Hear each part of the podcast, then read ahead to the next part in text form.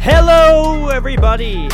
It's time for season two of One for One. I'm your host, Nolan Schumann, joined as always by my co-host, Miles Fuchs. Miles, it's season two. Can you flippin' believe it?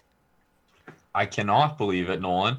I mean, like, I can. Um, had a lot of fun last season and, and looking to do the same thing this year. So in that sense, I can believe it, but crazy to think that a whole year of, of swearing and being degenerates uh, on, on the record has evolved into something that got a season two. So I'm stoked to be back after my hiatus last week. I was listening to the episode today um, just so that I could be caught up, and it sounded, you sounded sad. You sounded like you missed me. So I'm glad that I'm, uh, I'm glad that I'm back and able to, uh, resume being weird with you.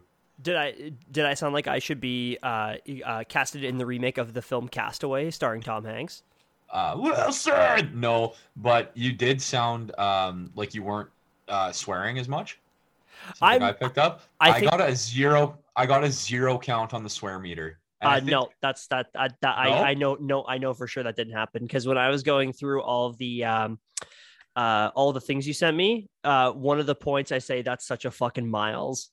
Oh yeah, that's so. True. I, I I I had to. I I sort of had to catch myself on that one. But yeah, it, it's part of my. Um, it's part of my new. Uh, oh my god, my fucking GarageBand already crashed. um, it's part of my. Uh, my newfound, like, I guess, uh, whatchamacallit, uh, new season, like. new season resolution that I'm not going to swear as much. Yeah, I'm not going to make that promise. Well, you know, I'm assuming the Oilers are probably going to make me mad enough where, where I'm definitely going to break that promise, but we'll see. Um, you know what, Miles? I think I, I want I want to show you this. Um, I brought a celebratory drink, and for once, it's not a Bud Light. It's is that it, is that it, a cream soda? It's a cider, actually. Oh, we went on a nice little wine and cider tour. Um. Over the weekend. It was a lot of fun. I got really drunk. Um, I, I, I don't know if you saw my snaps clearly enough. I know that makes us sound like a couple of freaking millennials, but uh, uh, I, we ended up, we were, we were so, I was so intoxicated, and actually the entire group was intoxicated, that one of, one of the guys that was there um, grabbed a Busch Light case and cut out a bunch of guitars. And we were running around this cottage we rented screaming Nickelback songs. Like, full-blown, like, loser-drunk screaming. But a part of that was stopping by, uh, I believe it's uh, County Cider, and they make a wonderful blood orange cider. So, you know. No free ads. Yeah, no free ads, unless you want to sponsor us. So, here's to here's to season two. Oh, yeah, that's good. Ah, that's that's good stuff. You'll also notice I now have a desk, a big desk that comes with a cup holder, which is so convenient. So convenient. Anyways, Miles, what else is new with you? Um, not a whole heck of a lot. Um, starting off season two, I was thinking, I'm like, what could be the intro topic? And then uh, it hit me. So please bear with me as I go. I take you about a little bit of a journey here, Nolan. Um, okay. So recently I've started talking to somebody again that I was friends with in high school, not romantically or anything like that, obviously, but just a, a friend reconnecting. And we were chatting about, you know, kind of what you've been up to, what, what your interests are and hobbies and stuff like that. And she's like, oh, I really like cooking now. And I was like, oh, dope. Cooking is really sweet. Like, you gotta eat. Like, um, what do you like to cook? And she uh, was like, oh, I actually have an Instagram page of, of the food that I cook. You should check it out. And I'm like, oh, yeah, that would, like, cool, whatever. So I'm sitting there and I'm scrolling and I'm checking it out. And uh, uh, sorry to interject here, Nolan, but um, is there any words that you have, like, a strong, strong dislike towards? Like, uh, the obvious example is moist. Everybody hates the word moist. Um. So I, I, I've actually, I brought this up on the podcast before, but uh, obviously I don't like when people sign off with using the term cheers. Uh, and I also hate when people call pop soda. Okay, fair. Uh, soda is a, dia- a regional dialect thing, so we, we, we'll agree to disagree on that. However, um, there is a word that is significantly worse than moist. And for anybody who dislikes the word moist, you might have a counter going right now, and that I've said it in four different times this uh, this intro. Um, but I just want to say there is something significant. There is a word so much worse than moist, and it was used four times in her Instagram page describing food. And this is probably the last word I would like food ever described as. Do you know what word I'm talking about, Nolan? It was like crusty? Gooey. Ew! Gooey is Ew. the worst That's word a... ever. Gooey is ewy. Um, if you're at a rest, if I'm if I'm at a restaurant and I see gooey, ooey, gooey, or any variation of that word used on the menu, I am walking the fuck out. I am leaving a, a mile size hole on the wall, like in a cartoon. I'm out of there so fast. There's a vapor trail. That is the most. Enjoy this gooey treat I made you. Uh, no thanks, pedophile. I'm good. So, uh, yeah. I hope I hope during Thanksgiving this year you make your you make your gooey mashed potatoes. I don't even know. So the bad part about that word is I don't even know if that's like you make good mashed potatoes or if that's like a euphemism, like if you're what, what you're getting at. So uh, yeah, needless to say, blocked, unfriended, unsubscribed, page reported. Get the hell out of here. You're nope. getting people sick. You're getting people sick with your gooey lasagna. Um, well, if you don't agree, I'm, and full stop. If you if you think gooey is an acceptable word, um, you need to speak to a priest. I feel very strongly about this. I've been thinking about this for about a week, Nolan, and it's just been festering inside of me like a sickness. Festering is also a pretty good, like, nasty word. Yeah, but it's no gooey. No, no, it's it no, it's it's not nearly as bad as gooey. Festering makes me think of like an old toe fungus. Yeah, kind of gross. Uh, well, speaking of, oh, I mean, I don't really know if we can call it gross because there's just a lot of stuff going on. There, today was honestly the perfect day to record. And for anybody for and for anybody wondering like when we're recording, we were supposed to record on Sunday, but we were supposed to record on the Sunday before, but. Long story short, a bunch of shit ended up happening, so um, we're recording a bit late. But nonetheless, we le- we love the listeners enough that we're gonna try that we were gonna get this episode out early so that we can get back on track this upcoming weekend. Anyways, I'm really glad we waited until today, Miles, because holy smokes, there is a lot to talk about. What a what a what a wonderful Wednesday in the N H L world. We've got a jam-packed episode for all the listeners of the show today. Starting season two off with a click, click, boom. What we're going to be talking about here today, Nolan, do you like that? A little Salvia that's a, reference? That's, a, that's, an, that's an epic reference that actually requires one of these. Oh, can you actually see it? Fuck. No, you can't. Anyways, I've a, I have lights on my desk, and I was trying to make it all cool and say th- th- this deserves like a skeet, skeet, and a lights. Like two Hell dabs yeah. and a Ric Flair? Is that yeah. what it is? Two claps and two dabs. Oh, two... Take your T H C pad and get out of here, buddy. Okay, so here's the docket for today. We're going to be talking about the Oilers. Specifically, rookie camp, game two, electric boogaloo, first day of training camp. Crazy. Going to be doing a little bit of an N H L overview, talking about some COVID dummies and where things are happening around the league. Move into a little bit more N H L talk. Did you just bite up, like...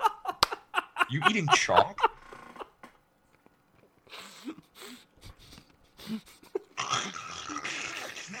I did that just I, I, I did that just to fuck with you. Yeah, let me enjoy my snack of um, small twigs and animal bones. um, we're going to be getting into a little bit of an N H L talk, talking about some of the COVID dummies. We're going to be talking about two former Oilers um, personnel that have taken on a new role in the N H L, which we can all share a laugh at. Uh, then we'll be moving into a special shout out to a former N H L player doing some sweet things in the community. Um, talk about some players that just recently signed deals, some players that haven't signed deals. Uh, and then we are going to do a little bit of a divisional breakdown, as Nolan mentioned, specifically starting off with the Metropolitan Division. Wow. Pretty good division. Pretty good division to talk about. Damn good division, man. There was a lot of uh, thought that went into this. T H O T. So I'm excited to get into it and uh, get talking about the division and the N H L. And I think with that out of the way, Nolan, why don't you start us off talking about the Oilers rookie camp and the game that took place against the Flames? Well, they played a couple of... Well, since... Since the last episode that I recorded by myself, of course, um, we had the last the last rookie game of the two of the two game series between the Oilers and the Flames.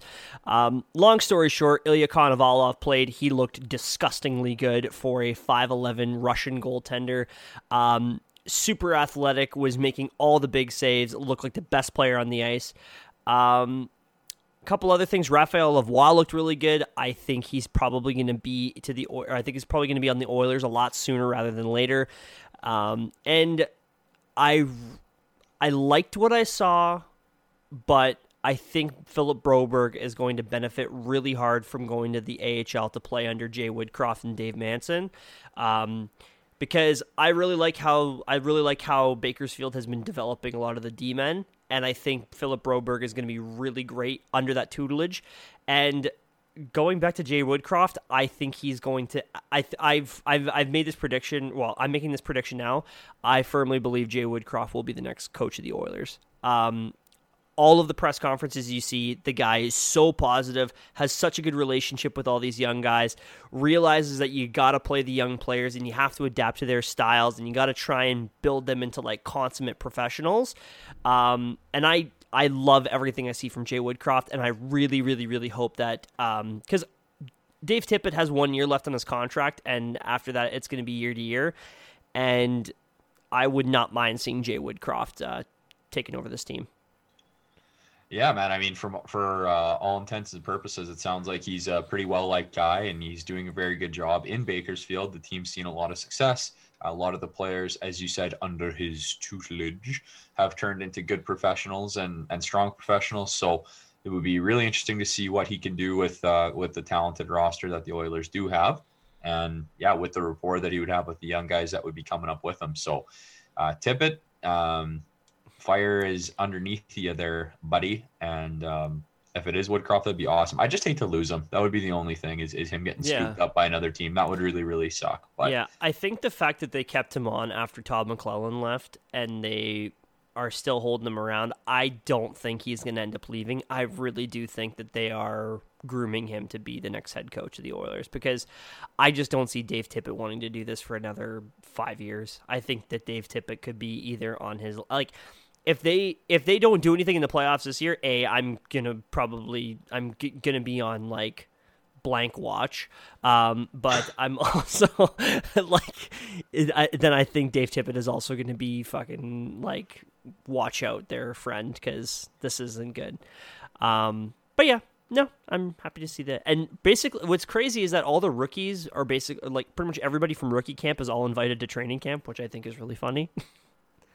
um. But like I mentioned in the preview show, um, Dmitri Samorukov and Dylan Holloway are obviously out for the next little while, which is a big boo. But boo. What can you do, right? Um, big boo, what can you do? Um, Samorukov, broken jaw, how long's he gone for? About six weeks, it's looking like. Six weeks? Yeah. Tough. I'll, it's a tough time, talk to suck, Ryan. Time, time flies when you're having fun. Uh, first day of training camp, Nolan.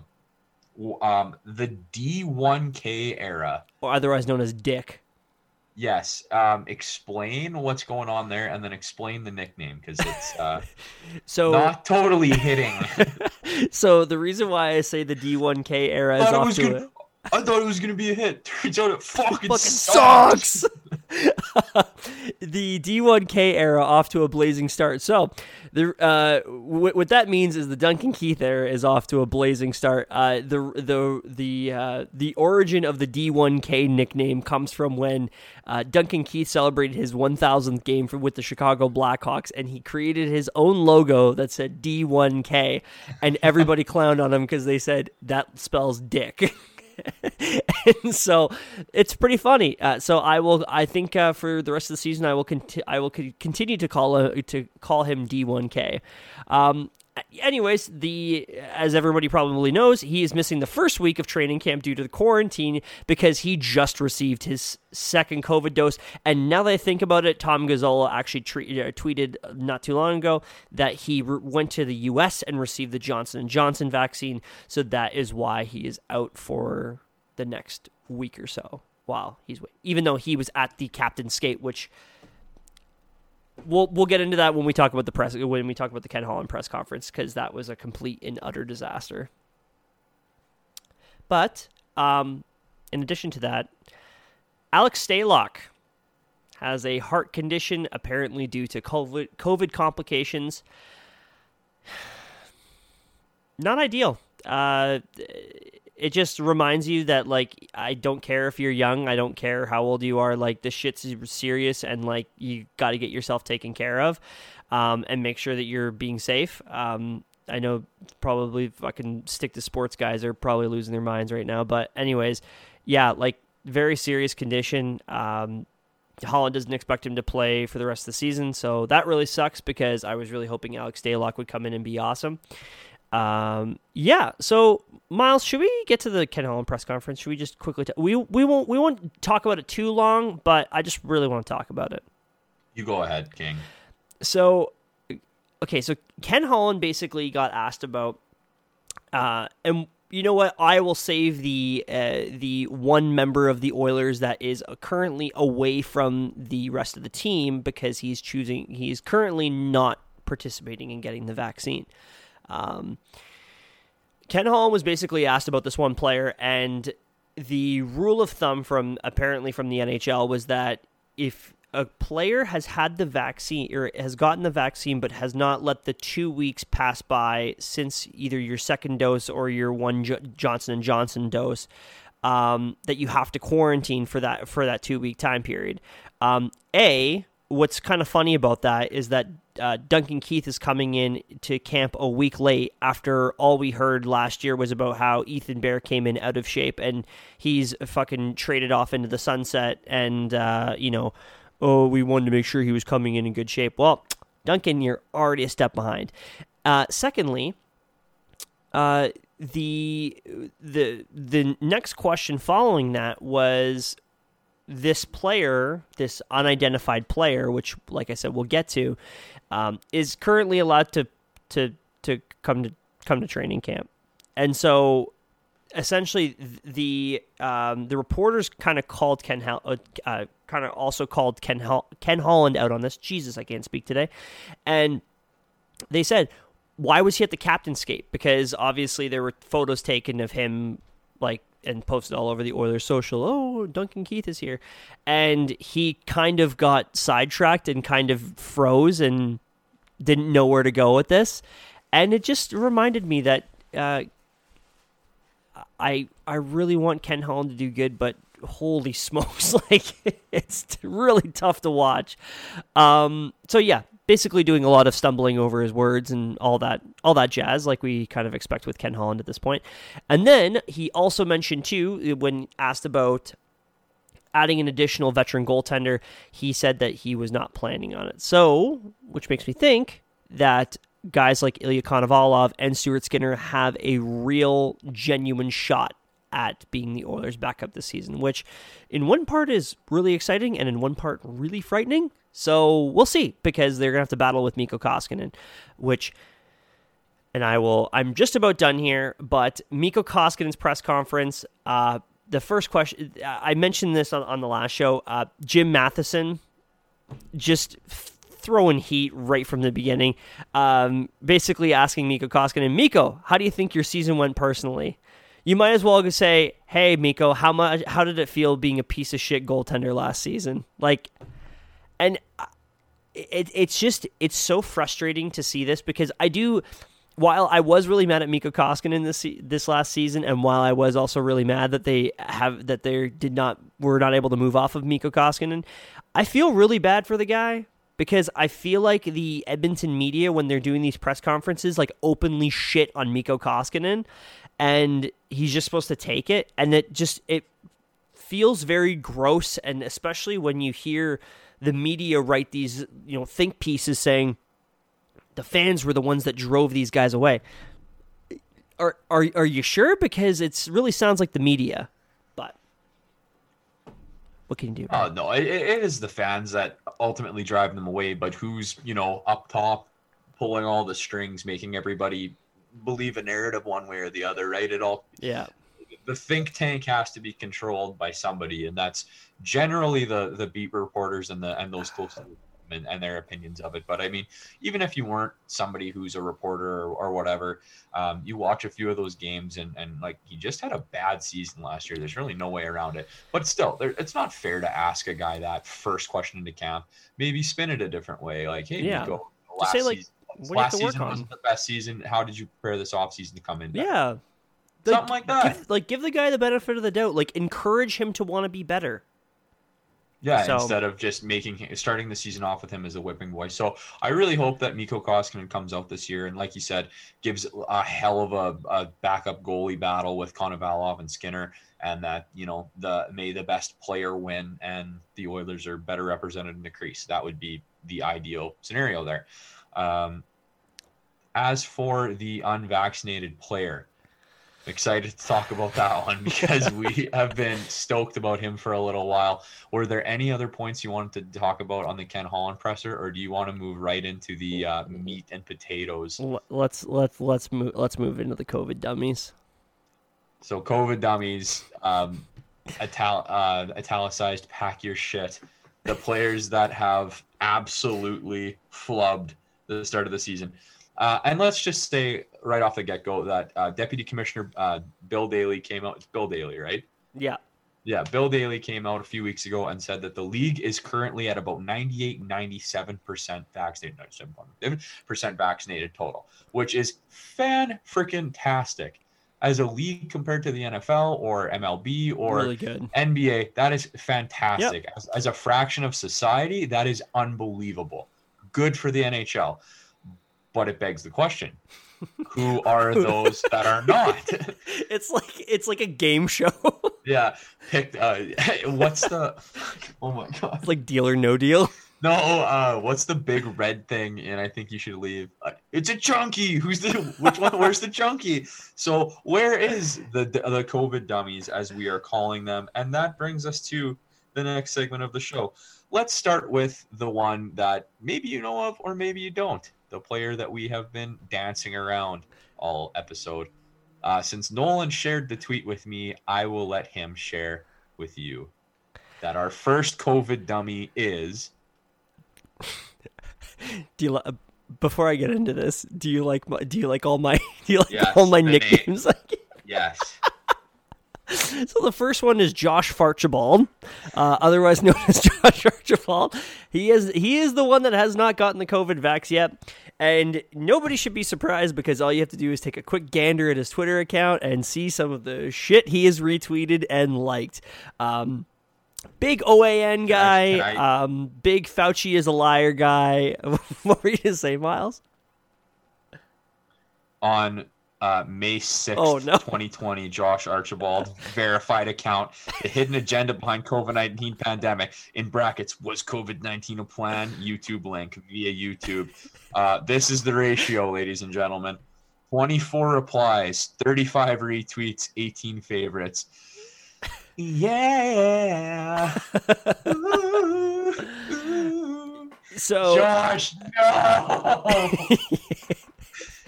Why is it the one player on the Oilers from Regina? Why does he have to do this to me? Yeah, and considering Ethan Bear's gone, we don't even have him anymore.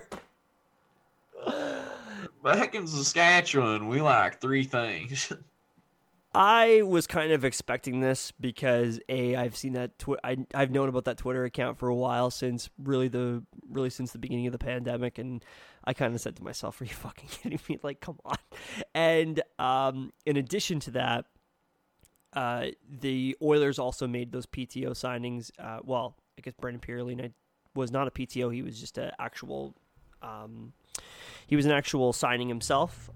But the signing of Colton Sevier uh, to a P T O was the other kind of give a, kind of giveaway because you're signing a bottom six sort of versatile winger uh, that can penalty kill and can play some pretty decent defensive minutes for you. I think he might actually be better than Josh Archibald, uh, personally speaking, but you never know. Um, so we kind of figured that uh, we kind of figured that as much, but it's just so frustrating. And as Ken Holland said in his press conference, um, they did the math, which I I really hope you could. I really hope somebody like like supercuts that for a clip on Twitter, and you can see that. But they basically said, Ken, how many games do you think a player will be able to play if they're not vaccinated? And he says, well, we did the math. We did the math. Uh, you know, all of us got together and we did the math. And then Mark Spector, I think it was Mark Spector, said, okay, so how so how, how many games could the player play? Well, you know, after doing the math, uh, we looked at it and, uh, you know, it's uh, looking uh, about thirty games. So thirty games out of an eighty-two game season that Josh Archibald would be able to play.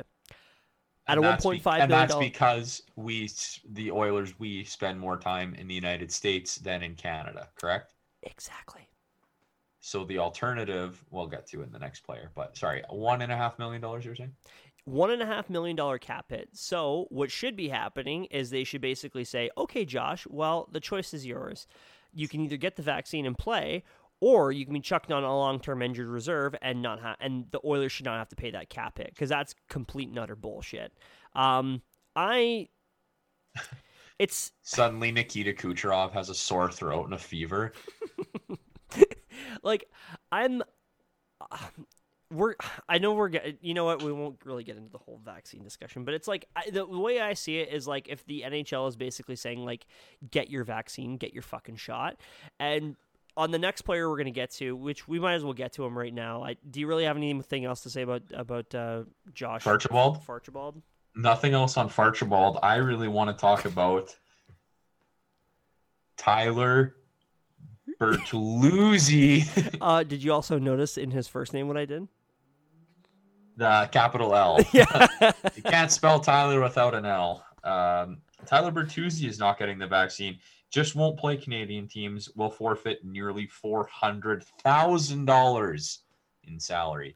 And it's not like he, you know, that's not that big of a deal, right? I mean, he's just in the Atlantic Division. He only plays three Canadian teams within his division that he won't be able to go to the to those away games. Interesting. That's fine. That's fuck all.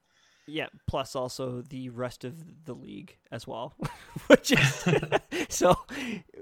I mean, you, so I, I think it's I think in total it was something along the lines of like ten or no eight to ten games. I can't remember. Some somebody ended up tweeting it um, that he's gonna end up missing.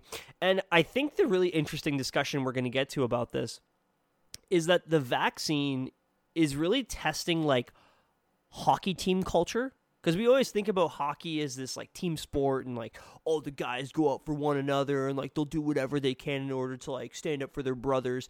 But it's, like, this vaccine thing is now it's, like, are you going to get it because the rest of your team got it? And then are you just going to be the one black sheep that can only play so many games?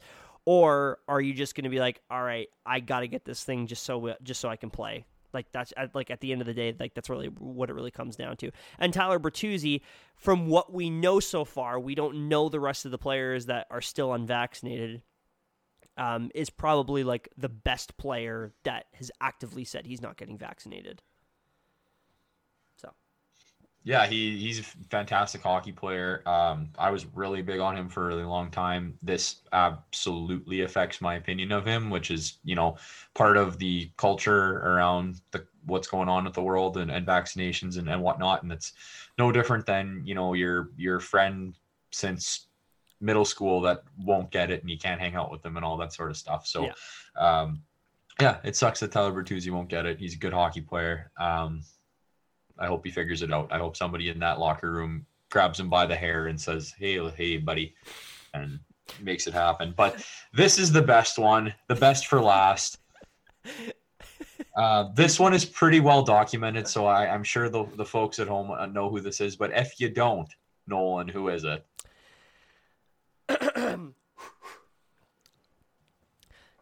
Zac Rinaldo, don't you realize you won't get a job in the National Hockey League?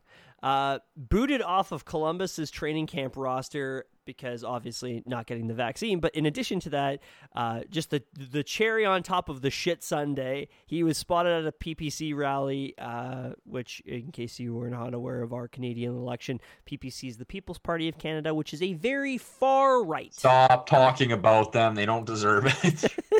Party. They got no seats in the election. Anyways, um, but yes, he was spotted at a P P C rally um, with the classic, uh, with the, with, with with the classic anti-vaxxer line. Um, uh, I'm not, I'm not against masks. I'm not against uh, vaccines, but I am pro-choice. So.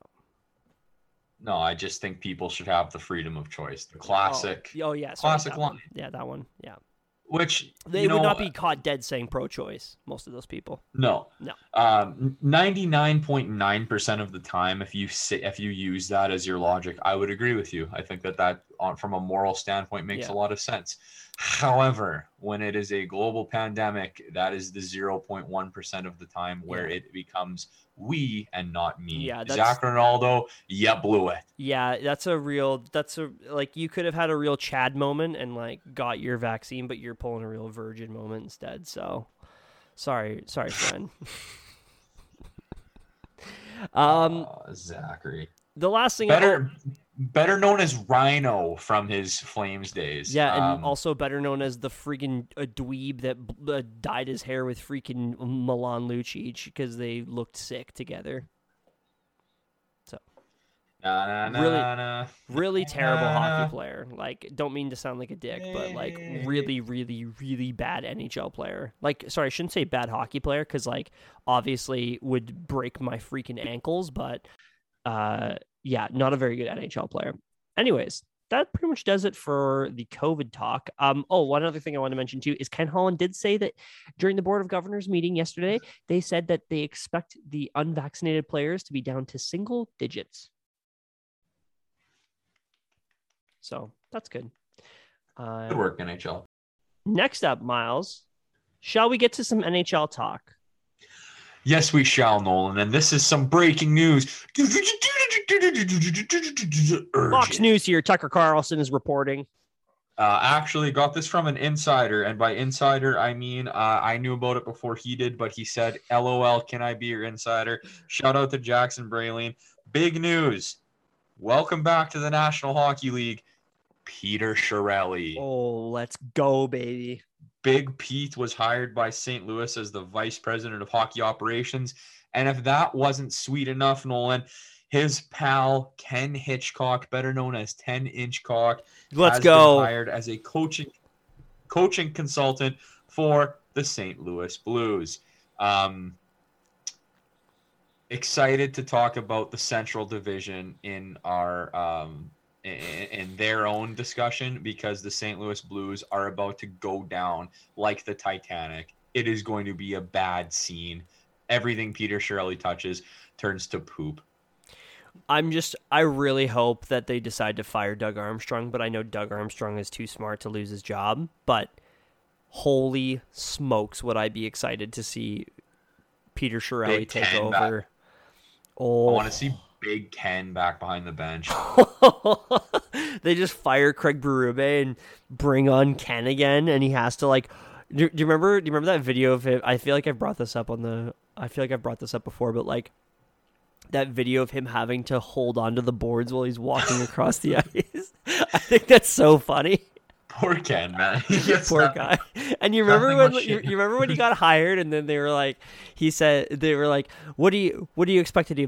I know what the problem with this team is, and I think I can fix them." And then it's like, and then he says, "I'm going to call up Jesse Puljujärvi, and I'm going to fix him." And lo and behold, Jesse Puljujärvi would go on to blow two hips and then request a trade. He's a Puljujärvi. Yeah. Um, could you imagine being Connor McDavid, being the fastest guy on skates, and Ken Hitchcock's like, "Hey, you're doing it wrong," and you're like, "Don't fucking tell me I'm doing it wrong, Ken." Like, I cannot imagine what that was like. That for those was guys. The worst year of hockey for me. I that was uh, the absolute worst year of watching hockey. Um, remember when you grew a mustache for Peter Chiarelli, when he inspired you to grow a mustache I after did. the after was... the seventeen Cup run? That wasn't even after the seventeen Cup run. That was during McDavid's rookie season. Calling it the cup run in seventeen is the epitome of being a loser. Uh, well, yeah, yeah, it is. Isn't that fucking sad? Yeah. Um, but not as sad as Saint Louis Blues fans are, because you just got the Midas touch of Peter Chiarelli. Um, enjoy your remaining years. I'm calling it right now. Uh, Tarasenko for half retained for uh, Zach Cassian at full value, and uh, Mikko Koskinen. Who, who says no? Certainly not Father Pete. Father Father Pete invests. He's like, oh, that's that's value right there. Anyways, Miles. Speaking of value, Nolan, we're gonna. We're going to do a little jumping around here. Speaking of value, um, the forty-year-old rookie is back. Kirill Kaprizov last night just signed an extension with the Minnesota Wild for five years at nine million dollars average annual value. Shout out to Kirill. Uh, twenty-seven goals, twenty-four assists, fifty-one points in fifty-five game play, games played last year. As I'm sure you know, unless you were living under a rock, he won the Calder Award as Rookie of the Year. Um, good dude. Minnesota, Bill Guerin said about a week ago that he was in uh, not worried about contract negotiations with Kaprizov. So obviously he had a good feeling about things, and we find out today or found out yesterday that he was coming back to the state of hockey. So that was what I wanted to check out next. Is I wanted to see, I wanted to see cap friendly, because I want to see where they stand for salary right now. I want to know if they're like fully decked out. After a big buyout summer, the signing of Kaprizov, they signed another oh. player this summer. You're it, smiling, which makes got, me nervous. They've, they've got three point two million dollars in salary still. And just seeing here. They could still make it work. They could. They fucking. They could. They could make a Jack Eichel trade happen. If they were, know. if they were waiting on, if they were waiting on Kaprizov to sign, they could still make a Jack Eichel trade happen. I could easily see them moving around some of this money. Yeah, yeah, I could see it. Can you do me a favor and see how much Vegas has? Vegas, oh. I know, is pretty much right up against the wall, but they'd yeah. have to move, move some money up. So uh, it's dollar in, dollar out kind of situation. Uh, Vegas, uh, believe it or not, Miles, has uh, zero dollars. Zero dollars. That's something. Zero dollars. That's something the Las Vegas Golden Knights and I have in common, being broke. But guess, but guess what? That didn't stop them from doing jack shit. Because you know why? Because you, because you, because you know what they, because you know what they think of the salary cap? They don't give a rat's ass. They're gonna, um, they they don't care about it. Uh, speaking of not caring about it, um, if there was, I don't know, a forty-four-year-old defenseman, you would probably say, "Hey, I'm gonna stay away." Uh, but not the New York Islanders, Nolan, and that is because Zdeno Chara is going back to where it all began.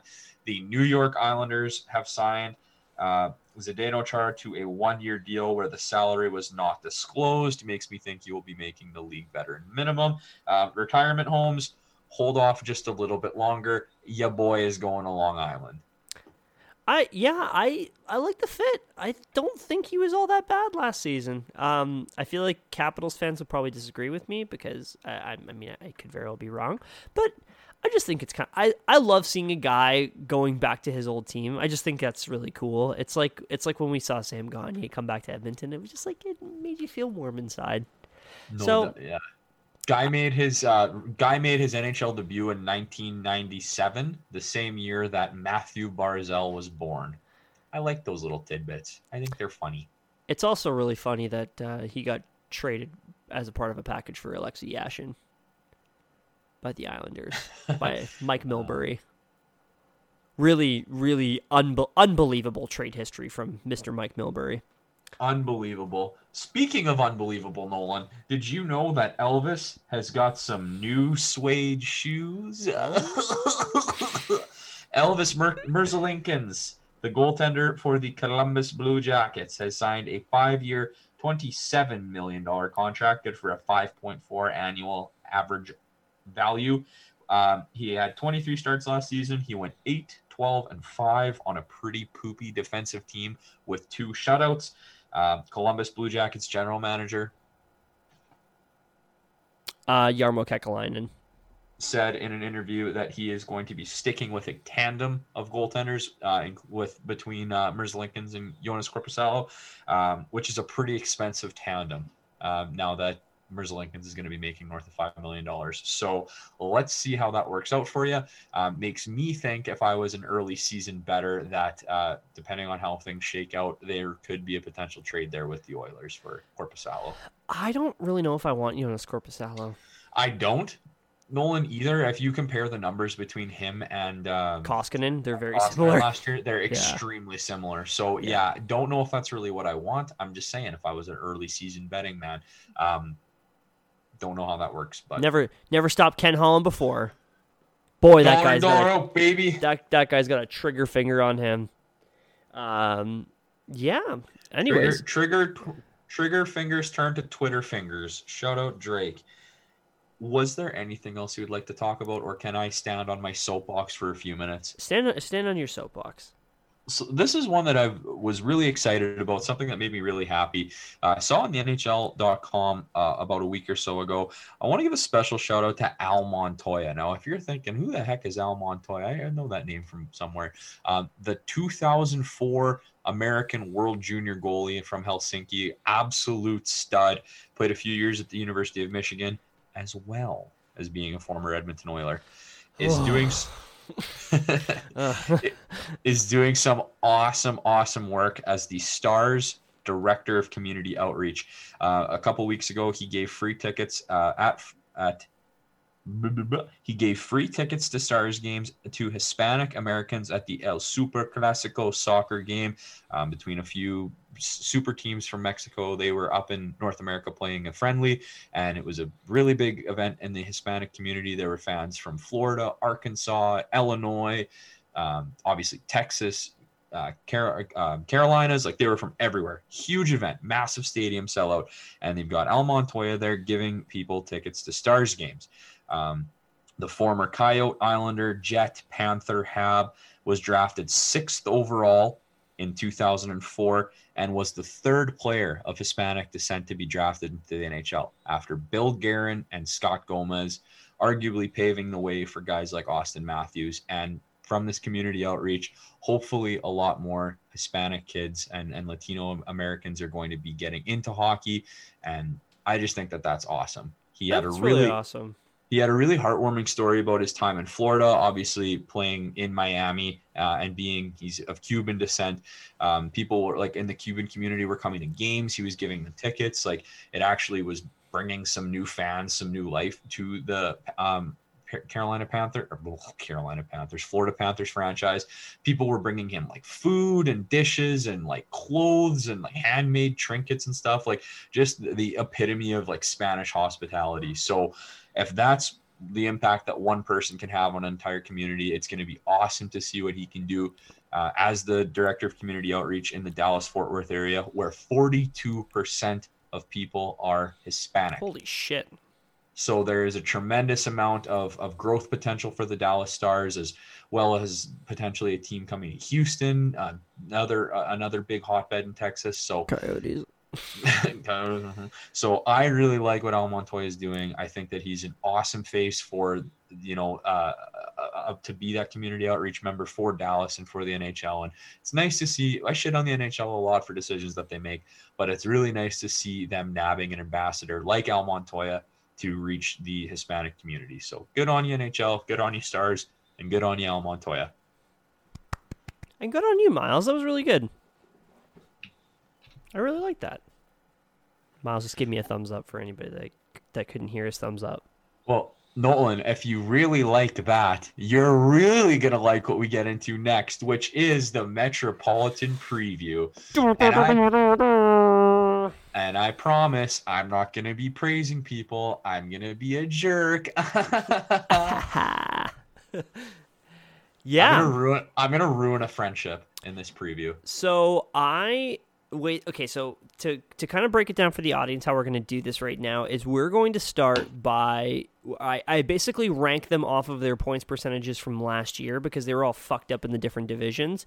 So I put everyone together in the order that they finished in, starting with the worst all the way to the best. And then at the very end of this, we will rank them all, and we will say where we think they're going to be.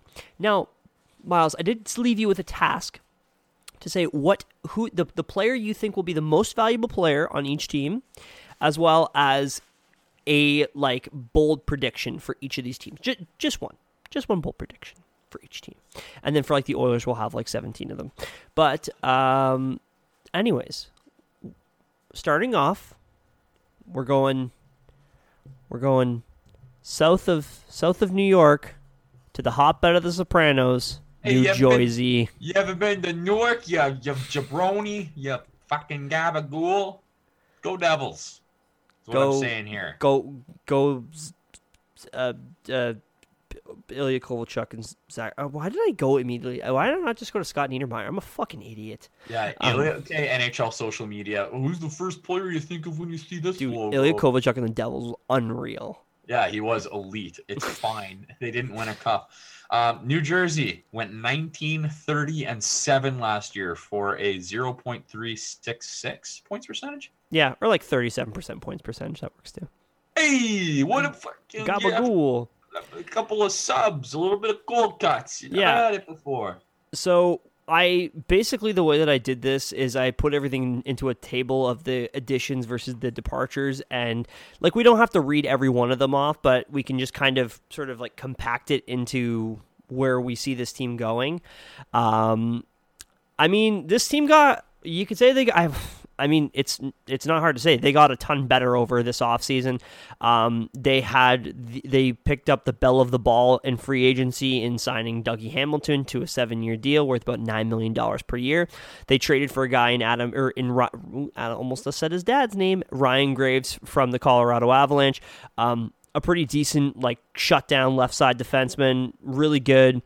And then just a couple of really nice pickups in Thomas Tatar and Jonathan Bernier. They really didn't lose much. They uh, traded a guy like Will Butcher, who just unfortunately after that really great rookie season, just has not been able to keep up and just has not looked like that that really dynamic puck mover. And they have that in Ty Smith right now.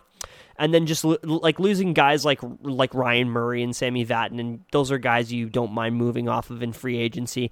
Um, but they made the late free agent addition to pick up, pick up of Thomas Tatar, which is massive because I'm a big Thomas Tatar guy. I don't know. I think I think you like Thomas Tatar as well, and uh, and also Jonathan Bernier. We both we both talked we both talked about Thomas Tatar potentially coming to the Oilers and how yeah. we were both excited about that and uh, never really materialized. So yeah, you could say big pickup by the Big Devils. Just gives them another goal scorer. Um, they they like they, they still need forward help, and that could be coming on the way with some of the younger guys in the system, uh, including a top ten pick in Alexander Holtz, uh, Nolan Foote, who's been kind of who was picked up by the Lightning or who was drafted by the Lightning and then obviously moved to the Devils in the Blake Coleman trade, as well as a guy like Dawson Mercer, who they picked in the late first in twenty twenty as well. So those are guys that could potentially make the roster, and with the Devils' forward core being as bad as it is, I would not be surprised if that were to happen. Miles, who do you really like off this team? And what's your what's your little bold prediction? So my whole thing about the Devils is that I think that they are trending upward. I like a lot of the players that they have that are, are young guys that are showing a lot of promise. The move of Dougie Hamilton is huge in the sense that not only are you getting the bell of the ball best defenseman in free agency, but you're also showing that people in the N H L still see them as like a hockey destination or as a, a place where you can go to win. So the fact that Dougie went there shows that Um, players in the N H L are not afraid of New Jersey, believe in the core that they've got there, and are excited about them. So um, once P K Subban is out of there uh, with that big contract and tough-looking skating, I'm not a big P K Subban guy. Uh, I think that they're and they're going to get a little bit more experience with some of those younger guys. I think that they're going to be very, very good.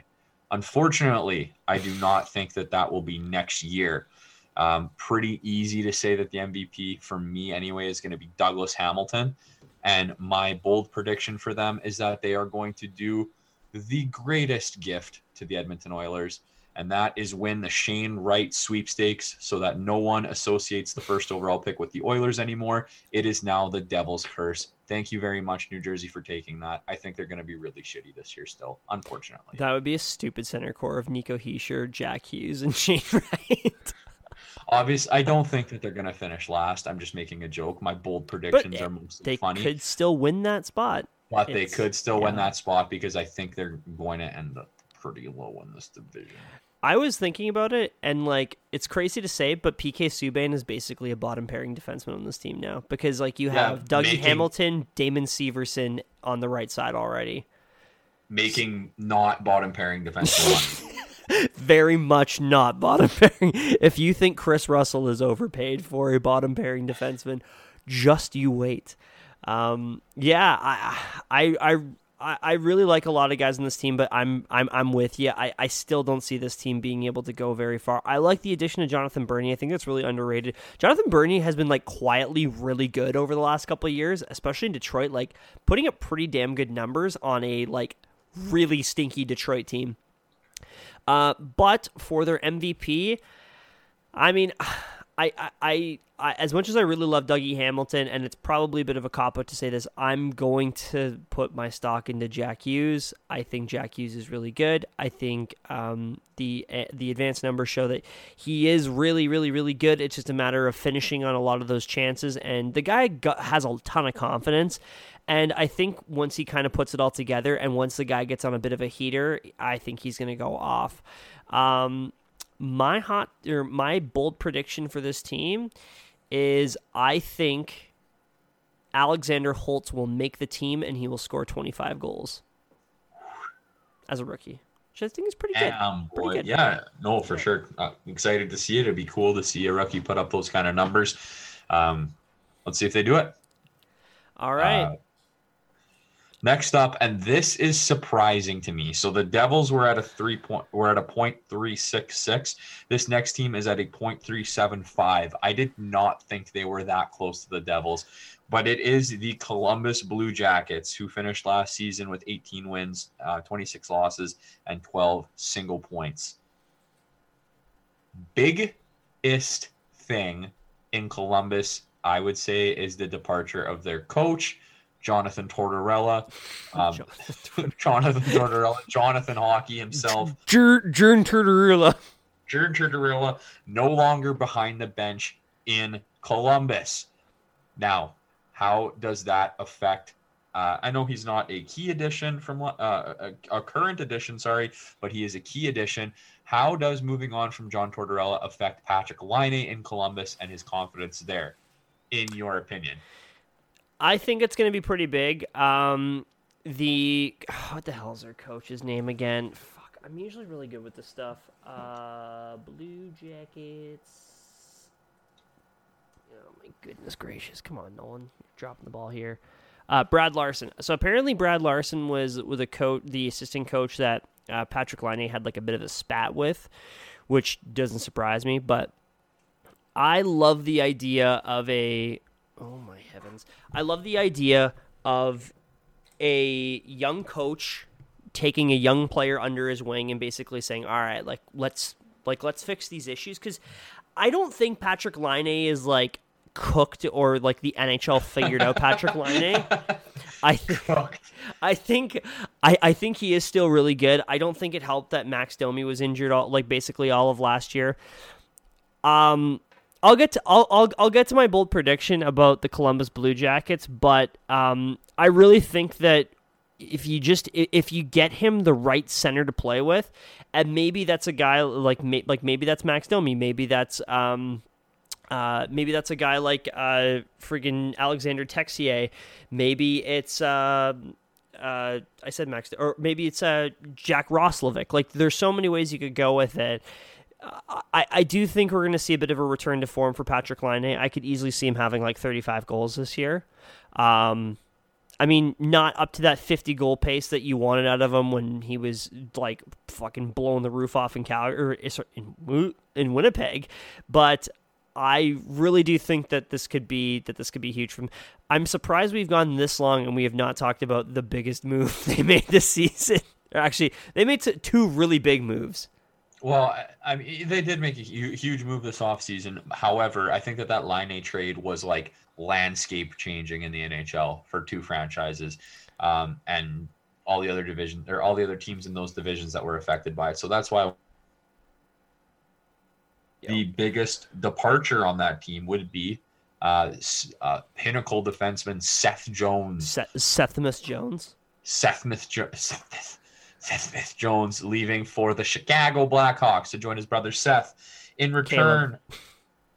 Seth and Seth squared. In return, Adam Boquist, former teammate of fan of the show, friend of the show, Evan Bouchard, going back to the Columbus Blue Jackets, as well as underrated, Nolan, but Jake Bean from the Carolina Hurricanes coming over to Columbus, a player that we're really big on here at the One for One podcast. Uh, so we're excited to see that. What else do you figure, Nolan? Uh, yeah, so I really like Adam Boquist. I really like Jake Bean a lot. I th- also think that Zach Werenski is really good. Um, then they also they also added a guy like Sean Corrali in free agency. And then Yegor Chinnikov and Cole Sillinger as well could potentially make the team. I don't see Cole Sillinger making it just because he's so young, and I don't think Columbus wants to play young guys that quickly. But from everything you see from, or for, like, like from everything you hear from like the like the rookie camps and stuff like that, that they're like the the Jackets are seriously considering it. Um, I also forgot to write this in here. They also acquired Jacob Voracek. Um, they traded out Cam Atkinson for for uh, Jacob Voracek. So that's also a really big move, bringing Voracek back in, a guy that can. I mean, if you throw Laine on a line with Jacob Voracek and just put whoever in the middle, I think that could be huge for Laine. I completely forgot to put that in because, like, Voracek's not a goal scorer. Like, Voracek's a guy that will that will get you the puck and is really, really, really good at creating space and really good at creating those, like, um, creating those opportunities for other players. Um, but I, so I guess I'll just get right into it. But my M V P for this team this season is going to be Zach Werenski. Um, I just think Zach Werenski is going to be really good. I think he's going to be named captain this year. Um, obviously committed to Columbus long term. You do not see that very often because it's freaking Columbus. And I believe this team is going to make the playoffs. I think that their decor is so fucking dynamic that I think they're going to be really, really, really dangerous. I also have Zach Werenski as my team M V P. I think that that's pretty self-explanatory. He's a very good N H L defenseman. He's going to be a leader for that team, just like you said. Um, and I'm excited to see his fingerprints all over um, the leadership core and where this team goes. However, there's a word that starts with F that I will use for two teams in this division, and that word is fraud. I think that the Columbus Blue Jackets are a fraud team and will not be very good. I like what they have coming up in terms of Boquist and Sillinger and Bean and Johnson, that kid out of uh, Michigan. He went like whatever overall. He was another high Ken pick. Ken Johnson, yeah. Yeah, um, and, and so Wiesel or whatever his name is. He's a defenseman. He was a third-round pick. He is currently playing this season with the Regina Pats.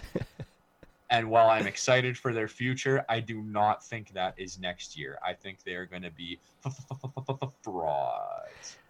I think they're just going to be a really big pain in the ass to play against, and I think they could be. They could. I think there's always a sneaky team. There's always that team that's like, oh, this team is going to be so bad. And then the and then the sea and then it's like midway through, and you're like, how does this team have like a hundred points already? Oh yeah, okay, yeah, for sure, dude. Columbus, a hundred points. I'll bet you a stake on that. I'm not the gonna half, bet on a hundred. The points. halfway point, the halfway point of the season, Columbus is gonna have a hundred points. Nolan Schumann, put that on your forearm. All right, well, is it? I mean, we better just get right to it because this is a team that made some freaking moves this offseason. Um. The Philadelphia Flyers, twenty-five, twenty-three, and eight for a point four four six save, or not save percentage. Well, basically save percentage after the goaltending they got this season. Uh, win percentage, or sorry, points percentage. Oh, I just burped. Uh, the key additions to this team, couple of like a bunch of really big ones, and then also some really big departures as well. Uh, you got Cam coming in, uh, Keith Yandel uh, signing. Uh, hold on, Martin Jones signing. That's not very good. You don't like to see that. Uh, Derek Brassard coming in as a depth guy. Same with Nate Thompson. Now, they did lose longtime Flyer Jacob Voracek, uh, Shane Gossespierre, Philip Myers, uh, second overall pick, Nolan Patrick, uh, Eric Gustafson to free agency, Robert Hagg, and Brian Elliott, of course. Now, I don't really think they're going to miss. I don't really think you're missing out on much. But obviously, the key to this team is Carter Hart. You have to hope that last year was a complete and utter fluke, because if your franchise goalie has the yips and is not very good, this could very well turn into another Steve Mason incident, and we don't want that. Yeah, you know, I mean, if I if I'm a twenty-three-year-old goalie and I had a struggling season, and you know, uh, you were the worst in the N H L for for team save percentage or, or goals against average or whatever the fuck they were. Um, yeah, absolutely. The guy I want coming in to help me figure that out is Martin Jones. Are you fucking kidding me? This is such a mirror of the San Jose Sharks um, disaster, disaster artist of a team that it, it, it's actually kind of funny. Look at some of the players that they brought in, and kind of similar to what San Jose did a few years ago with these big additions to defense that don't pan out. Uh, and then you're just an old, slow, shitty team with a young goalie that doesn't reach his potential. This was what I was referring to previously when I said that this uh, division was going to ruin a friendship. I'm sorry to my gym buddy, good pal, Ramus Winston. Your team, the Philadelphia Flyers, is going to get my second F rating because they are a group of frauds. Forgot to mention this too. You better hope Rasmus Ristolainen is bad just because of Buffalo, because oh, no. He is really bad. Can I get into my team M V P, Nolan? Oh, no. My team M V P is going to be Rasmus Ristolainen, and he's going to be my team M V P because he is going to prove me right in saying that it wasn't the Buffalo problem, that it was him all along. Frauds. Philly. Gonna be another tough year. I don't want it to be another tough year. I would like, here's my here's my perfect world scenario. Um, Philadelphia doesn't make the playoffs. Philadelphia looks poor. They get a good draft pick. Maybe they can do something with it. But above all of or but above all of that, I want Carter Hart to put up Jonathan Bernier in Detroit numbers. I don't want him to be the problem. I do want him to bounce back, but I don't think that the players in front of him are particularly good enough to make up for that. Yeah, I don't know what it is about Philly. I just... I, They're so tough to play against. They're so fucking tough. Are you kidding me? Yeah, it's just like, it's a bunch of, like... I want to... I don't know how to explain it. It's like, I feel like there's a lot of, like, top six guys, but there's so few, like, elite guys. Like, guys that you really look at and you say, like, I can... Like, that's a guy that can lead my team to a Stanley Cup. Maybe like Sean Couturier. Like I love, like I love Sean Couturier. I think he's, I think he's incredible. I really do. Um, I like Ivan Provorov a lot, but yeah, like Travis Konechny. Uh, he was, he was linked to trade talks last year, man. Well, yeah, because he was being scratched by Alain Vigneault. Like that's not very good, but Alan Vingold. Yeah, yeah, Alan Vingold. Um. A team that uh, we have a, a, fr- a friend of the show is a big fan of, uh, went through a tumultuous offseason, to say the least, the New York Rangers. Miles, would you like to introduce this one? The New York Rangers, who I will be um, nicknaming for the remainder of the season, the Little Buff Boys of the Metropolitan Division, who went twenty-seven, twenty-three, and six last year for a point five oh nine points percentage. Uh, and the reason that I'm calling them the Little Buff Boys, if you're not familiar with um, season two of Tim Robinson's sketch show, I Think You Should Leave, is because they put a lot of effort into getting bigger and stronger this offseason, tougher, some might even say. Uh, some of the key additions, Barclay Goodrow, Ryan Reeves, uh, Dryden Hunt, who is not a big buff boy. Dryden Hunt is a, a young, small lad. I'm not young, he's my age. Uh, Jared Tenorti, what the fuck, v- Vitalia no, Kravatskov? Hold on. That, so I just, uh, that so, sounds like a city in Italy. So two uh, two other big buff boys, and Sammy Blais and Patrick Nemeth. Uh, Vitaly Kravtsov was like my like wild card guy because he could make the team this year and like be be be quite good. But he's say I wouldn't say he's like time. a Vitaly Kravtsov. Doesn't that sound like a city? Vitaly Kravtsov sounds like a um, like a mining Russia. It it it sounds like a uh, Russian soccer player that got busted for P E Ds. No, it sounds it sounds like a port city that is known for coal. Vitaly Kravtsov.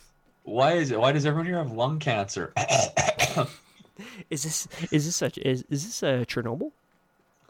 Um, um, big departures, Nolan.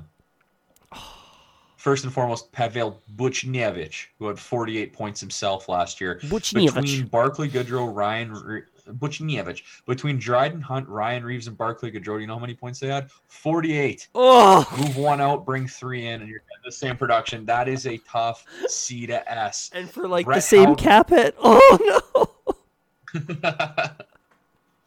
Brett Howden also leaving. Um, Philip DiGiuseppe, good name, left as a free agent. Colin Blackwell, expansion draft. Jack Johnson, not the country singer. Or sorry, not the uh, folk singer, but the hockey player, and our fan favorite Tony D'Angelo, who was bought out, comma bitch. So some big additions, some big subtractions.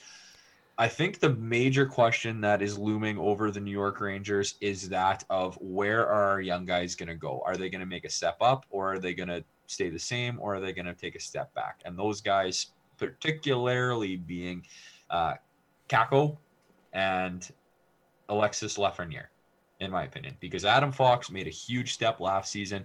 More than likely going to build on that this year. Uh, I don't think that he's a question mark, but those two young forwards are are really the major uh, question mark over this team, in my opinion. Uh, so uh, one quick thing I wanted to mention. Uh, I did not mention this in the uh, Philadelphia Flyers bit, um, but because I, I forgot to mention my M V P, uh, my M V P was going to be um, Sean Couturier. Uh, anyways, moving on to the Rangers again. Yeah, w- w- with the Rangers, so much hinders on their on their young guys, and also hinders on the fact they hired Gerard Gallant. That is a huge addition in of itself. If you don't have a stinky uh, David Quinn coaching you, yes. Sorry, um, Lafreniere, Kako, and Keandre Miller are the three young guys that I was talking about. I forgot about Keandre Miller. He's yeah. going to be a oh, big. Yeah. He's going to big step. So, yeah, yeah. Gallant, continue. Yeah, so Gerard, and apparently from everything you see, Gerard Gallant is going to really like hand the keys to the young guys. So with that being said, you really hope that this team can take a ne- can take the next step with those young guys. You need guys like Alexis Lafreniere to prove that he is worth that first overall pick, most hype prospect since probably Sidney Crosby. No, Connor McDavid. Uh, he uh, wasn't. What's that? I was gonna say he wasn't. He wasn't quite McDavid hyped. No, but he was think. probably the most hyped since him. Like, yeah, yeah, okay, fair, yeah, yeah, yeah, yeah, yeah. We're yeah, splitting hairs. Yeah, um, but I, I, I think that like that's going to be obviously so important. Um, you have to hope that the defense plays a little bit better, and I think that when you have a guy like Gerard Gallant, that's going to be like that's going to be really huge. I'm not a big Jacob Trouba guy. I never have been.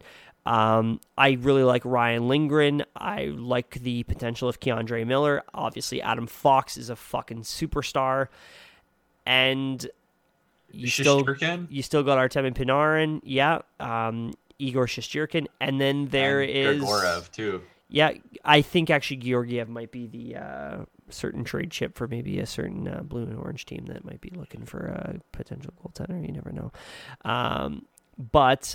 Then there's also the other factor, the uh, the elephant in the room, you might say, in the curly-haired fuck out of Buffalo. So, could that be a thing? Could that be a potential, a, like, you know, could could that, could that be the move right there? But I just, I don't like what this team decided to do this offseason. It basically... It makes me think Tom Wilson just got too much in their head, and they sacrificed most of their, or like a really big chunk of their skill for grit and toughness and uh, Stanley Cup leadership. And I just don't think those are winning moves for a hockey team, especially giving a six-year contract worth nearly four million dollars a year to Barclay Goodrow, who has like a career-high points of like twenty or however the hell many he has. Really like Barclay Goodrow, like we've said on this pod before, but that's just not, not a, that that's just not a good move. Um, but M V P, I got to give it to Adam Fox. I think that he's going to be awesome. And my bold prediction is I firmly believe that Alexis Lafreniere will break out and will have at least seventy-five points. I'm glad we can agree on a few things, Nolan. Um, one of them is not our M V Ps. Um, I have my team M V P as Artemi Panarin. I'm a huge fan of his. He's probably top three player in the league for me personally. Like as a as a fan, I love him. Whatever. Uh, so he's my pick for team M V P. My bold prediction is that the dark horse who was not named in your solo episode, Chris Kreider, is going to be wearing. Right, I forgot team. about Chris Kreider. Whoopsie daisy. And I really like what Chris Kreider is going to do for this team. Uh, I think between his leadership and Gerard Gallant as a coach, that those young guys that were mentioned are going to take a big step this year. I think that the Rangers are, despite what we were saying about them, going to be a better team this year. And I think that they make the playoffs as a wild card team. I like it. That like is my bold prediction. Okay. Moving on to the team investing, that we... investing in, in the ston- Rangers in stonks. Um, our next team, we probably don't really have to do too much time on because they really did almost nearly nothing. Um, the New York, the New York Islanders with Lou Lamoriello. Um, thirty-two, seventeen, and seven for a point five six two points percentage. Their key additions this offseason were Zach Parise, Zdeno Chara, Richard Panik, and obviously bringing in uh, Eric Gustafson on a P T O. Um, funniest part about all of these moves and also the uh, Lou Lamoriello thing is that Zach Parise currently shows up on Cap Friendly as a U F A with absolutely no salary showing whatsoever. So he is signed by the Islanders, but nobody knows to what amount of money. Uh, six cold cut sandwiches per game. It's just it's it's just so much hair gel because he's so hot. Dude, Zach Parise fucking like might might be the like hottest player in the N H L. Yeah, he's handsome. He's no fucking doubt. So good looking. Um, big fan of, of Zach Parise as well. Uh, but not a big fan of what the Islanders did this offseason. Some key departures, Nolan. Obviously, Travis Zajac retired, signed a one-day contract with the Devils to retire uh, with the team that he spent the large majority of his career with. Andrew Ladd was also told to pack his bags and head out of town. Uh, and Jordan Eberle was the lost player in the expansion draft, joining the Seattle Kraken. So those are three names that if you told me we're leaving any team uh, in like twenty fifteen, I would be like, holy shit, that's a big deal, but not so much in twenty twenty-one, twenty twenty-two, largely keeping the bulk of their team unchanged. A team that went to the conference final last year. And is solid. Like insanely deep. Like they're, I, I always forget about J J Pageau. Like legit, always uh, forget Joe. he's. I uh, always forget Joe. he is. Uh, Joe. Yeah, no, he's a, he was a freak. He's a freak. He's a good hockey player. They're loaded up and down the lineup. Uh, like you said, if you don't want to spend a whole heck of a lot of time on them, um, really, really good team, sneaky good team. Um, for me, it's tough to put anybody on this team other than oh, we haven't talked about their goaltenders. Um, Semyon Varlamov and uh, Sorokin, Sorokin are both yeah. two very, very good goalies. Ilya Sorokin, yeah, two very good goalies. Um, so my, I'll start with my bold prediction. My bold prediction is that before the end of the year, Sorokin takes over the starting goalie reins. I think Varlamov's getting a little old. He was fantastic last year, but I think that it is Sorokin's time and that he's going to be very, very good. Just my opinion. And I am hard pressed to pick anybody on this team as the M V P other than Matthew Barzal. Very big fan of Matt Barzal. I'm going to pick uh, Adam Pellick because Adam Pellick is just, he just seems to be like that, that whole identity revolves around a guy like Adam Pellick. And I just really, really, really, really like him. And my bold prediction for this team is Noah Dobson takes over as the number one defenseman on this team this year. I really like Noah Dobson. I think he, like when he was coming into the league, he was really raw, but has so much offensive upside, and I think that guy could be a total minute muncher on defense. Uh, boldest prediction is that Bavillier gets a date with Anna Kendrick. Oh, that was a good prediction. I was I was gonna say Zach Parise drinks from the fountain of youth and scores twenty-five goals, um, which I, I I could see. I fuck, fuck, fuck you, Bill Guerin. Take your buyout, and shove it up your ass. As he's just, I, and then it's like a it's like a comically like. like twinkling smile at Bill Guerin. And then Lou, Lou Lamoriello holds him in his arms and all is well. That's just such a good love story. Um, just say yes. The next team on our list, we're nearly near the end. Pittsburgh Penguins, thirty-seven, sixteen and three with a point six one six points percentage. Um, this team had a stinky off season. Oof. Um, they signed Brock McGinn to far too much money. They signed Danton Heinen to uh, an alright deal, and then brought in Brian Boyle and Matt Barkowski on P T Os, and that is all they added. And losing, they lost. Uh, they lost Jared McCann, Brandon Tanev, and um, from your Edmonton Oilers. Number five, Cody Ceci. Oh, fuck. Uh, I'm so scared. Uh, Cody Ceci out of Warsaw. Where did you go? Um, yeah. Let's get the elephant out of the room right away. Sidney Crosby and Evgeny Malkin are both hurt to start the year. Ouchie. Yeah, Not your, something you like your to number see. One center is Jeff Carter. thirty-six-year-old uh, Jeff Carter. Fountain of youth. Fountain of youth. Um, even bigger elephant in the room. You did not move on from Tristan Jarry. Tristan Jarry still has the uh, firm position of number one goaltender for your organization with like a thirty-six-year-old Casey DeSmith as your backup. Not a good look. Not entirely something that um, absolutely radiates positivity. So, what do you think about the Pittsburgh Penguins? I hate doubting Sidney Crosby and Evgeny Malkin. I really do. If they were not on this team, I would be picking them to miss the playoffs easy. But I cannot go against Sidney Crosby and Evgeny Malkin because every time I do, they fucking prove me wrong. And so... I, I hated their offseason. I really did. But I can probably, I still see this team making the playoffs and probably finishing like maybe top four in their, or like probably getting one of those wild card spots. I don't know if they're quite good enough to make like the top three. Um, but I mean, it goes without being said that Sidney Crosby is their M V P and he will be forever and ever. Amen. Um, obviously you still have, uh, you still have Chris Letang, you still have, uh, John Marino, uh, yikes. Speaking of Oilers, but I, I, I just, I, I, I really, I really don't like this team, but I can also admit that they do have still quite a bit of talent. I mean, you still have like Jake Gensel, you still have, um, oh my God, who was on uh, uh, Jason Zucker and Brian Rust as well. And like I said, Jeff Carter. Carter, Carter Aston Reese as well.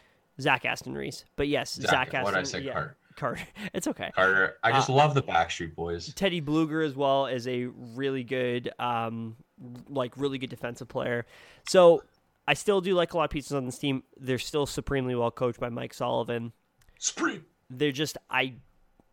It's it's the Penguins. There's not much else you can say. Um, my M V P, obviously, is Sidney Crosby. And my bold prediction is um, some guy from the minors that we have no idea who he is uh, comes in and scores twenty goals this season because that is a fucking classic Pittsburgh Penguins thing. I like you being the optimistic ostrich. Uh, I will, for the first time, bet against Sidney Crosby. bet against Sidney Crosby, and I'm a big Sidney Crosby guy, okay? I love Sidney Crosby. I think he's a fantastic hockey player, but I don't think that the team around him is going to be able to compete with some of these younger up-and-coming teams inside of this division, as well as the next team that we're going to talk about that I think is a better group of wily veterans. Um, we don't know the extent of Sidney Crosby's injury. We don't know what a nagging injury like that is going to be for him or for Malkin or for Chris Letang, who is getting up there as well. Uh, my team M V P for them is uh, Getzel, and my bold prediction is that they miss the playoffs oh. in twenty-one twenty-two. Interesting. Well, Miles, would you like to bring it over to our number seven team? Yes, the team that we just spoke about, or I just alluded to, rather. The wily group of veterans being your Washington Capitals, who were thirty-six, fifteen, and five last year, good for a six twenty-five points percentage. Um, I don't want to fucking do this. Key additions in the offseason. uh, Matt Irwin, uh, you have Connor McMichael as the question mark uh, prospect for them, but you forgot uh, a huge addition, Nolan, being Dylan McElrath. That was oh. the type of offseason it was for Washington, where Matt Irwin and Dylan McElrath were your two additions. Key departures, um, former San Jose Sharks fan favorite Brendan Dillon going to Winnipeg, Henrik Lundqvist retiring, Zdeno Chara obviously going uh, within the division to the Islanders, and Richard Panik leaving as a free agent. Now, the Henrik Lundqvist departure isn't something that I think is totally detrimental to this team. He never played last year because of a heart condition. He he, he finally called it quits officially this offseason. So we're sad to see the King um, leave the N H L, but again, not something that I think uh, Washington was totally hanging their hat on. I think the departure of uh, Brendan Dillon is going to hurt them definitely. Um, Zdeno Chara, like we were saying before, uh, didn't look terrible on the team last year. Uh, according according to you, according to some fans, they really didn't like him. I think that's one of those things where I'll leave my opinion to Caps fans, people who actually watched games. I didn't watch a whole lot of Capitals games last year. Um, but either way, that's two defensemen that were in your starting group that are no longer there. It's going to be interesting to see who fills those roles and how those roles get filled. Um, that being said, I think that from the trades that they made last deadline, um, really bolstered that forward group. Uh, the player that they got from Detroit, snap my fingers, I can't think of his name. Oh, uh, um, Anthony Mantha. Anthony Mantha is going to be a huge addition for them, I believe. T J Oshie is a glue guy, plays very well. Um, uh, Kuznetsov is still on the team, which is interesting. There was a lot of talk towards the end of last season that he was going to be on his way out or traded or something. So the fact that he's going to be there for training camp is going to be wonderful for them. Uh, and then as well, you've got Backstrom and Ovi as always. So the forward group is still pretty solid, in my opinion. Um, John Carlson there on defense. He's a very talented offensive defenseman. Some people say Nolan is not one of those people. Um, and then their goaltending in um, – who are the goalies this year? Uh, Samsonov they, and Vitek Vanacek. Vanacek, the guy that went away and came back again. Yeah. Um, if it comes back, it's yours. Nolan, what do you think about them Washington Capitals? So we are actually the complete opposite on Pittsburgh and Washington. I Yeah, I was going to say. I really worry about this team's goaltending. Really, really, really worry about it because Samsonov has not been very good. Um, Vitek Vanacek had pre- like pretty good rookie season. Um, I really think they're going to miss Brendan Dillon a lot. Like, I think they're going to, I think people are really underselling how much they're going to miss him. And now you have to have like Nick Jensen and Michael Kempney and all those guys as like your regulars now in the lineup, which I think is a little concerning. Um, you gotta hope that I I mean I think Ovechkin will still score forty goals most likely because it's Alex Ovechkin. um, Backstrom is still pretty good, but you gotta worry about injuries. The Kuznetsov factor is massive and I don't think can go understated. Like, the fact of the matter is is like he was a shit last year. Like, not I'm not saying he was shit, I'm saying he was a shit, like causing problems in the locker room, um you know all the all the freaking COVID stuff, the you know, and, the, and then obviously like the looking into the trade, the there was obviously the um, uh, suspicious cocaine incident previously. Like, there's just a lot of stuff with with with with Evgeny Kuznetsov that just kind of concerns me, and I just think that this team is the candidate for like everything goes wrong. There's always one of those teams every season where it's like, this team should be good, but everything goes wrong. And I could easily see that being the Capitals. And I think that, and especially with a lot of these young guys coming up, like they're going to make rookie mistakes and stuff like that. But I just, I just get a very weird feeling about the Capitals. And I, like I said, I really don't trust their goaltending. So, so who's who's your M V P? What's your bold prediction? Uh, M V P, I'm, you know what? Even though it probably isn't, I'm still going to go with Ovi. Um, I think he may not he may not be able to hit his fifty goal peak anymore, but maybe I mean I could easily see forty goals. Um, and then as for bold predictions, I think. I think for the first time in his career, Anthony Mantha will score thirty-five goals. I know I've used like the term. That. I know you have used the thirty-five number multiple times, and I'm sorry, but I really like Anthony Mantha. Yeah, and I think I think a lot of people don't like him, and I feel bad for him. Fair, fair. Um, so, like you said, I think we're complete opposites on Pittsburgh and Washington because I'm picking Ovi as my team M V P. I'm never not picking Ovi on the Capitals. Shout out to Ovechkin. Uh, I think that they are going to make the playoffs, despite what you're saying. I think that they are going to be like just too hot, hot, hot offensively. I think they're a very good regular season team. The Capitals always have been. I don't think that they're deep enough to do anything in the playoffs, and they're going to be an early exit. But I think that they'll grab that three seed in the division. I like it. That's a good call. Well, Miles, on to number eight, and this is a fucking team to talk about. This is the first team, Nolan, that was one hundred percent vaccinated in the National Hockey League, even with Tony DeAngelo, the QAnon, which is impressive. The, the QAnon King. If they can do that, they can do anything. Who are we talking about? Obviously, it are the Bungie Dudes, the Carolina Hurricanes, who went thirty-six, twelve, and eight last season. Good for a six thirty-four points percentage. I don't want to say it. Key additions. I don't want to say it either. The biggest addition this season for them was Ethan Bear coming over in a trade from the Edmonton Oilers for Warren Fogle. Uh, also bringing in Tony DeAngelo, which got two sad faces compared to Ethan Bear's one sad face. Uh, uh, to replace yes, Dougie Hamilton, of course, uh, just so everybody knows. To replacing uh, Dougie yes, Hamilton very... with uh, Tony DeAngelo. Oh. I, I, I just need to make sure everybody yes, that knows is that. The... Yeah. That was the one for one uh, swap on the blue yeah. line. For Fucking Tony, unbelievable. Tony D. Unbelievable. Fucking unbelievable. Yes, Barry Kotkaniemi, who was offer sheeted so famously from the Montreal Canadiens. How did I do there, Nolan? Pretty good. Pretty good. Pretty good? Yep. Perfect.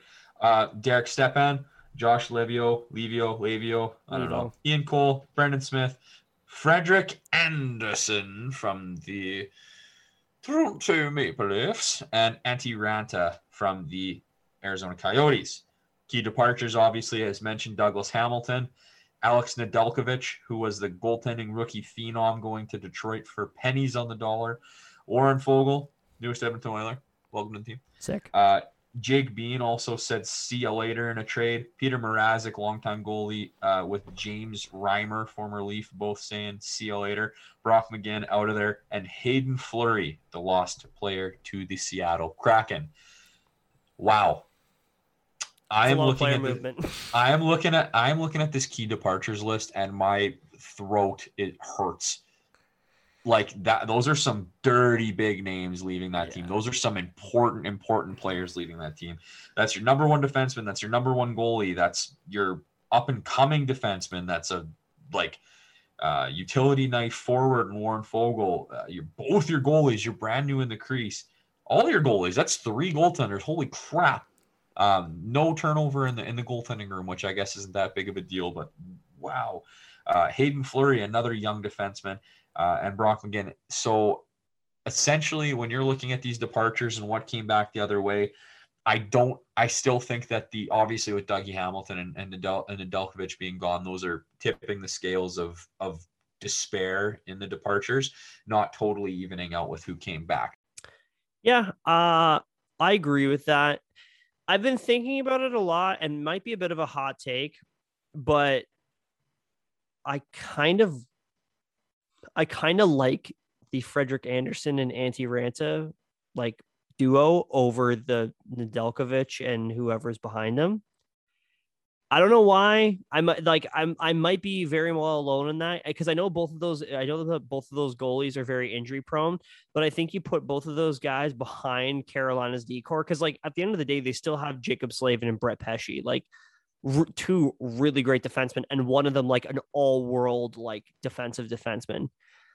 And just that team in front of them. You still got Aho. You still got Svechnikov. You still got um, freaking Tuvo Teravainen, and you still got um, Marty Nichas. You still got uh, Vin- Vincent Trocheck, Jordan Staal. You're now you're adding Jesperi Kotkaniemi to that mix. Like, this could be a team that is a full blown like fucking force in their division. Like they they could they could blow through their division, and they could be and. riding on the coattails are guys like Tony DeAngelo. And I hate to say it, because it pains me, pains me so much, but Ethan Bear is going to have an unbelievable season, I think, with uh, Carolina. Ethan Bear is playing on the third line, apparently, with Ian Cole. We'll see how camp goes, but that's where they've oh. got him slated, which doesn't make me feel good for Ethan. And I think it's just going to be more of the same of what he had in Edmonton. So I might disagree with you a little bit there, but I do absolutely agree with you in terms of the goaltending perspective.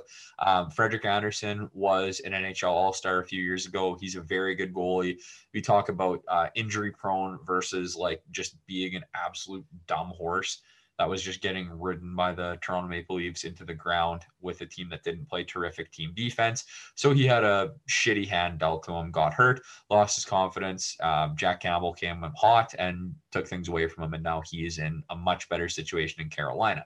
Uh, and like you said, with Ranta as a tandem, I think that Frederick Anderson is going to get his form back. And he's going to get some credit as a legit N H L goaltender again. And I think he's going to be a big difference maker and, uh, and game stealer for Carolina.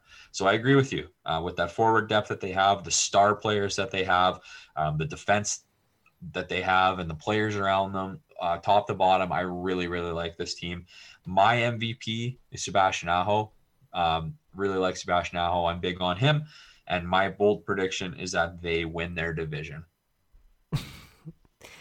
um, my M V P is also Sebastian Aho, because I really don't think you can go wrong with them.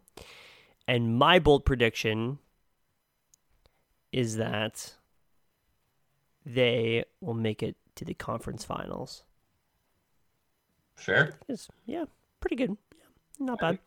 Um, so, yeah, that's that's it for the Metro. Um, no, no, no, no, no, no, no. It's not, Nolan, because oh. we need to give you what I call Metro movement. Oh, right, right, right, right, right. Yeah. How do you think the division is going to shape up? We've kind of given away some of our picks in terms of our bold predictions of where we think uh, teams are going to end up.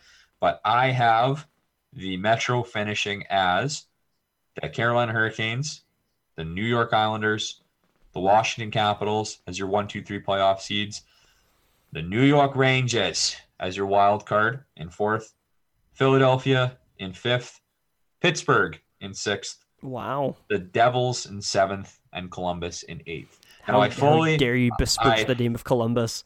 I fully believe that Pittsburgh and Philly could flip-flop, but I am very, very confident myself, obviously, in my top four. So I've got Carolina one. Um, I've got... I can't believe I'm fucking saying this. Hold on. I've got the Island. As much as I don't want to pick them second, I think they're I think they are going to finish second. I'm going to go Islanders second. I'm going to go Pittsburgh third and Columbus fourth with Washington in fifth No, sorry. Rangers in fifth. Um, Washington in sixth. And then Devils in seventh. And, no, sorry. Flyers in seventh and Devils in eighth. Sorry. I know it was all around the place. So, Carolina, Islanders, Pittsburgh, Columbus. Um, fuck, I already fucked this up again. Oh, Rangers, Capitals, uh, Flyers, and then the Devils. Although, I do think the and, Devils next year will make the playoffs. Next yeah, season. Yeah, I, I don't disagree with you either, but we'll do that in season threes for the Metro Division. Um, By the time we'll have a sponsor, hopefully. Uh, and it'll be Mass Mutual. It'd be Patagonia. Dude, fuck, dude. I love hiking. Um, so, yeah, that is about all I have to say about the Metro Division. I think we've talked fair enough about it. I'm really stoked for the season to get started. Nolan, do you have any thoughts? No. I, uh, I'm just excited to be doing this. I, uh, I'm really looking forward to this season. Like, I'm, I'm really, really, really excited. Um, I'm happy we finally got the Jack Michaels interview out, which is really cool. Um, I really hope people like that. I am back to watching all of the training camp press conferences for the Oilers, which is just like making my heart melt and getting me so excited. And my goodness, just Zach Hyman just seems like just seems like a just a treat of a human being. And yeah, I'm just really excited. So that's about it. Looking Good. forward to watching hockey again. Yeah, I cannot wait. No one review on the cider. Don't think, just say out of five, how many stars? You know, I liked it more at the cider tasting place. So I did much, not like so it much, as much as... So much for the don't think, just say, hey? um, I'll give it a four. Four. I like that. Yeah. I like Four's that pretty for good. you. I like that Four's for pretty good. But I finished the cider, and I think with that, we are finished the podcast. Miles, did you have any last things you wanted to say before we head on out of here? As always, Nolan, before we head out, just want to say thanks for your support. Excited for season two. We are ready to rock and roll. Hope you are too. Hope you enjoyed the episode. Don't forget to give us a little bit of review. Tell your friends. And as always, go Oilers go. Go Oilers go.